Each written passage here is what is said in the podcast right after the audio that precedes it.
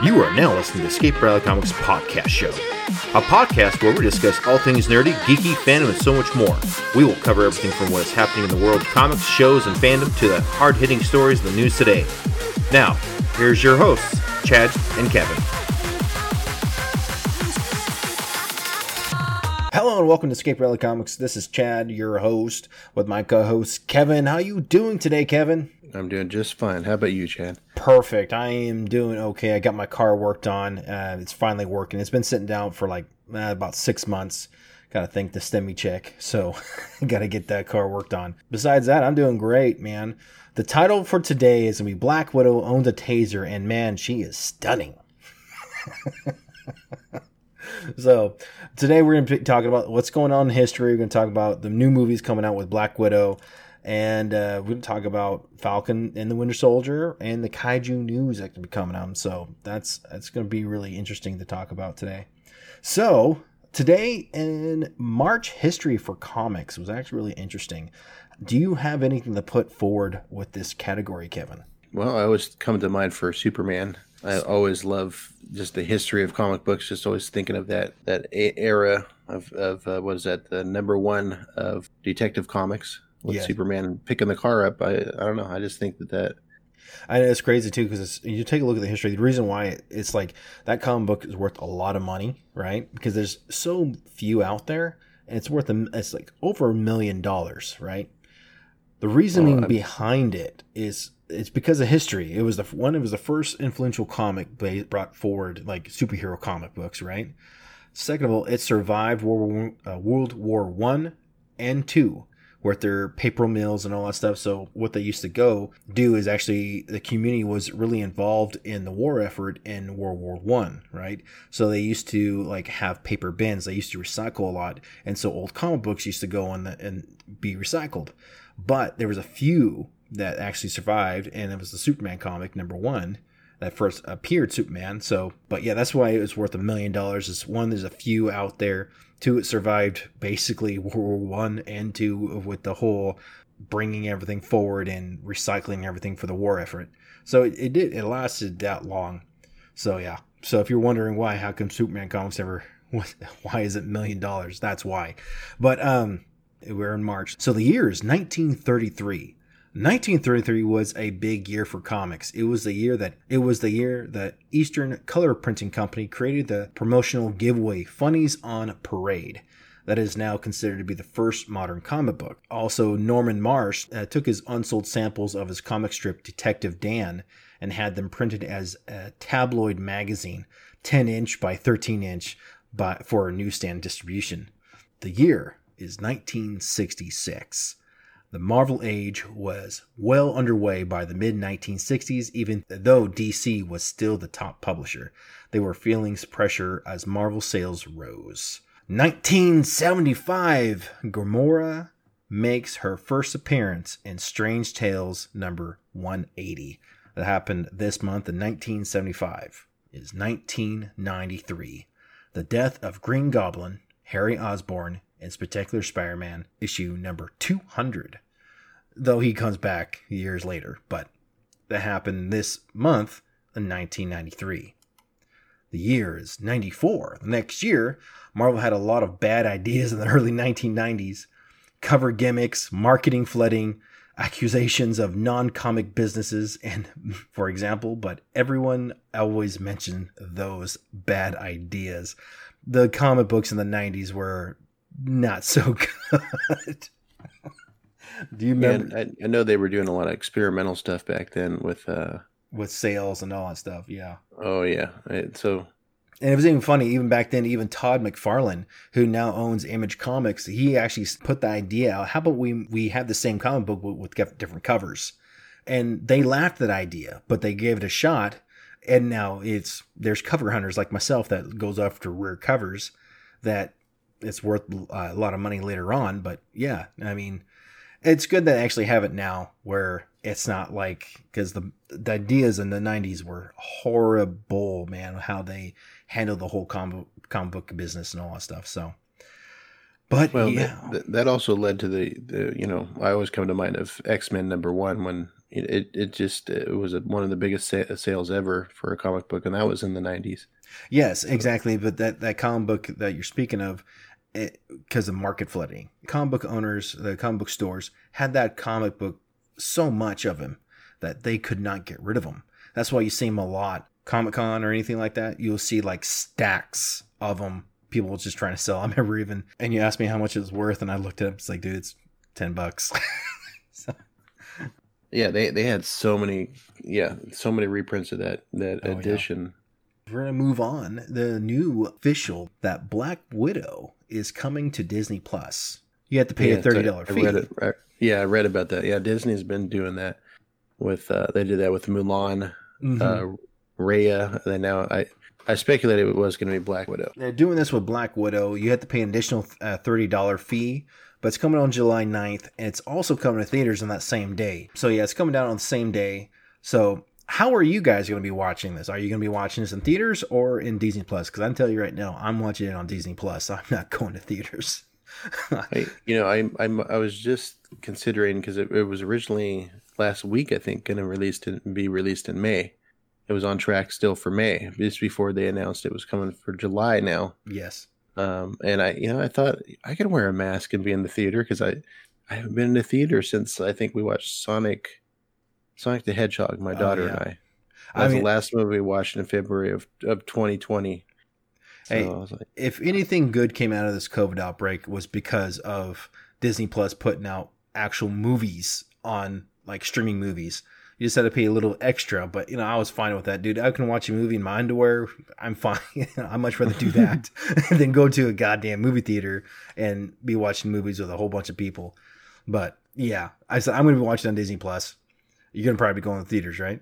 Yeah, I, am if it's going to be coming July now, um, I think I can could see myself going way more than I would have be in May. But yeah, apparently it's about Natasha must confront her past being a spy and the broken relationships left in her wake long before she became an Avenger. This sounds like it's going to be like before the Avengers happen. And uh, unless they bring her back, she's still dead in the MCU. What do you mean? I, have never heard about this. Spoiler. What do you mean? but yeah, this is supposed to be like how everything in the past. Uh, directed by Cate Shortland and produced by Kevin Feige. The movie stars Scarlett Johansson reprising her role as Natasha Romanoff, of course, and Florence Pugh stars as Yelena Belova, and then David Harbour as Alexei Shokotov, Shokov, or uh, Red Guardian, and Rachel Weisz as uh, Melina Voskov. Voskov. Let me try this again. Very, very Russian names. yeah, Voskov. I feel like I have to uh, drink some uh, vodka while pronouncing these these names and the Falcon and the Winter Soldier. How, did you see that one yet? Oh yes, yeah. I was going to mention that to you off the podcast, but yeah, I could I could talk about it now. Yes, I, I loved it. I loved the episode. My wife and I watched it. We watched it on Saturday, but it last last Saturday, and it was absolutely. Uh, I think it was a great tone. I think so too. Actually, I thoroughly enjoyed it. It wasn't as like I was afraid it was gonna be the whole WandaVision thing is gonna start really, really slow, and then I'm just like, oh god, I go through this again. But it went straight to action for this one, so I was really impressed by it. Where because you kind of see Falcon in the Avengers movies, kind of like, yeah, he, he's there. You know, he's he doesn't really do much. He, yeah, he flies around and all stuff, but it really showed in this episode why he is valuable to the team, and I loved it. Falcon going around the helicopters, and all stuff, just snatching this pilot. Was, I thought it was awesome. Action sequence was perfect, but it actually lands landed eh, as the most watched series for its opening weekend on Disney Plus. Right, so it beat The Mandalorian and it beat WandaVision the first day. And that's incredible. I I would have imagined at least WandaVision would have held the crown, but you would think, right? But yeah. no, uh, this is again, this is just the first day. Who knows ongoing? But on the first day it hit, it totally blows Mandalorian and the WandaVision totally out. I was more shocked about uh, Mandalorian because Mandalorian was, I thought everyone would watch the Mandalorian, especially with Star Wars and all that stuff going. But um, I was actually kind of like, wow, Falcon actually beat, you know, the Mandalorian. So I was like, holy crap. So yeah, Yeah, that's that's interesting. Kind of, you know, to have them reveal that because exactly, I, I thought the same thing because that was like their big seller. Like when Disney Plus was not even out yet, they're like, that was their their main splash images was Mandalorian. You know? Exactly. But no, it's, a, it's a great show though. I I I'm excited to see the relationship between uh, Bucky and Sam.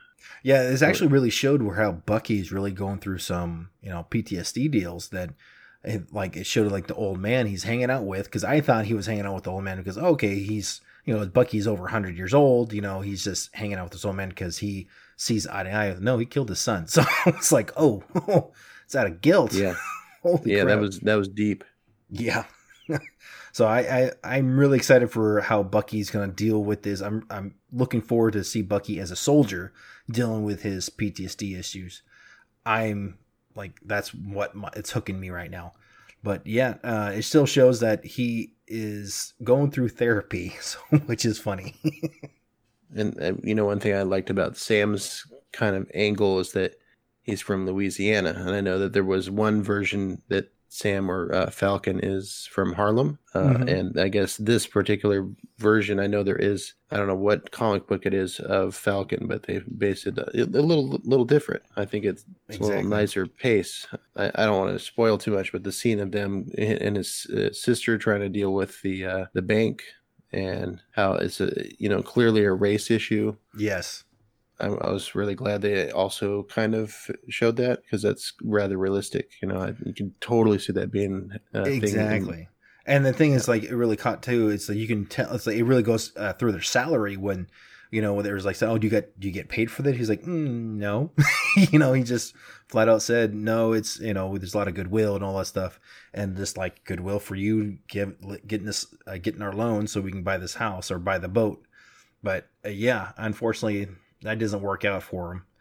So I'm excited yeah. to see how how that's gonna you know go process through the whole family dynamic because they really don't cover that on superheroes like really like unless you go to the comic books, but in the movies and the shows you really don't see the family dynamics, but this one you really do. So it's it's really interesting to see how polar opposites really are going to be working with each other. Because one's completely a family guy, another Bucky is like a complete loner because he's going through his issues. So it's going to be really interesting to see how they actually deal together. Yeah, it. I I'm glad that it, it has been the most watched right now, oh, especially for its opening weekend. So moving on to kaiju news.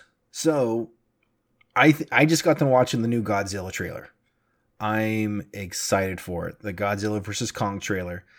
So have you seen it yet? I have not. I know I wa- there was a teaser and I absolutely loved that one that they released. So I thought they were just gonna go. You know how everybody says like, "Oh, Godzilla is gonna you know beat the crap out of Kong," but now they're releasing new uh, the new trailer that just came out. It basically showed like why Kong is a little bit bigger than than he's supposed to be. So it's kind of interesting how this is. So the new trailer reveals a new weapon that Kong will wield against Godzilla. So wow. it's this axe, right? That was forged with Godzilla's dorsal fins. The trailer shows Kong's axe being able to block Godzilla's atomic breath. Kong found the axe by going to the Hollow Earth, found this massive axe going down to Hollow Earth. Now, I I used to watch Godzilla as a kid, right? But I'm, I couldn't call myself really a fan, like a die-hard fan of Godzilla. I do appreciate the, the movies that coming out. I do like Godzilla and King Kong and that whole universe, but I can't really call myself a fan. When I when I heard Hollow Earth, I was like, well, what is this? And I'm still saying, what is this? So it's really interesting how they're gonna put this forward. But yeah, producer Alex Garcia confirmed that the movie will expand on the history of Hollow Earth, while Monarch attempts to stem the Titans' rampage by driving them back underground. So it's really cool. But one thing I was really interested in, my favorite Godzilla character would have to be Meg- Mecha Godzilla, right? As a kid, because oh. it's a giant robot fighting. And, you know, when I was a kid, I was really excited with this giant robot lizard thing fighting Godzilla. So. So but, the trailer shows that off, huh? Yes, wow. it does. Yes, uh, the final trailer revealed that Mecha Godzilla will be part of the fight, and Monarch's rival organization, Apex, is constructing a weapon using the remains of King Ghidorah. So I don't know what that means. Wow. Uh, yeah, that could be a really, you know, these movies have been a hit and a miss in these, you know, monster movies. But yeah, if this is any indication that they they got some Mecha Godzilla. I mean, they're really expanding. You see, when Godzilla goes to Hollow Earth, apparently that's where he's at when he dives down in this you know cavern. He gets these these hell bats. Uh, apparently, they're like giant bats are native and Hollow Earth. So it's they got a whole thing going on. So I'm really interested how how this is going to go. Okay, so Hollow Earth is, uh, I assume, is where where Godzilla hangs out. This is kind of where my guess is because when you're a kid, you're like, "Where's he coming from?" He's always coming out of the ocean, you know. Yeah, so I even tried looking up what is Hollow Earth, and I can't find any answers whatsoever. So, any of you guys know what Hollow Earth is or what's it about? Let us know in the comments because I have no clue. I can't find anything about Hollow Earth. So it's pretty interesting because I'm still scratching my head because I've been watching Godzilla when I was a kid, but I can't really call myself a Godzilla fan. And I never heard of Hollow Earth before, so it's kind of interesting how this is going to go. Yeah, that's that's kind of why I I speculated it because maybe that's where Godzilla hangs out inside Earth. Well, with that, that is the that's the time we have today. Uh, once again, this is Chad from Escape Rally Comics with my co-host Kevin. Yes, buddy, Chad. All righty. Well, you guys have a good morning when you drink that coffee or that nice tall cocktail beer during the night, whenever whatever time you're listening to this.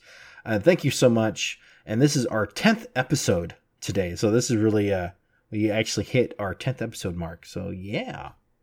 Yeah, yeah, that, that's awesome, and I hope we do a hundred. Oh yeah, same here. All right. Once again, peace. Bye bye. Adios.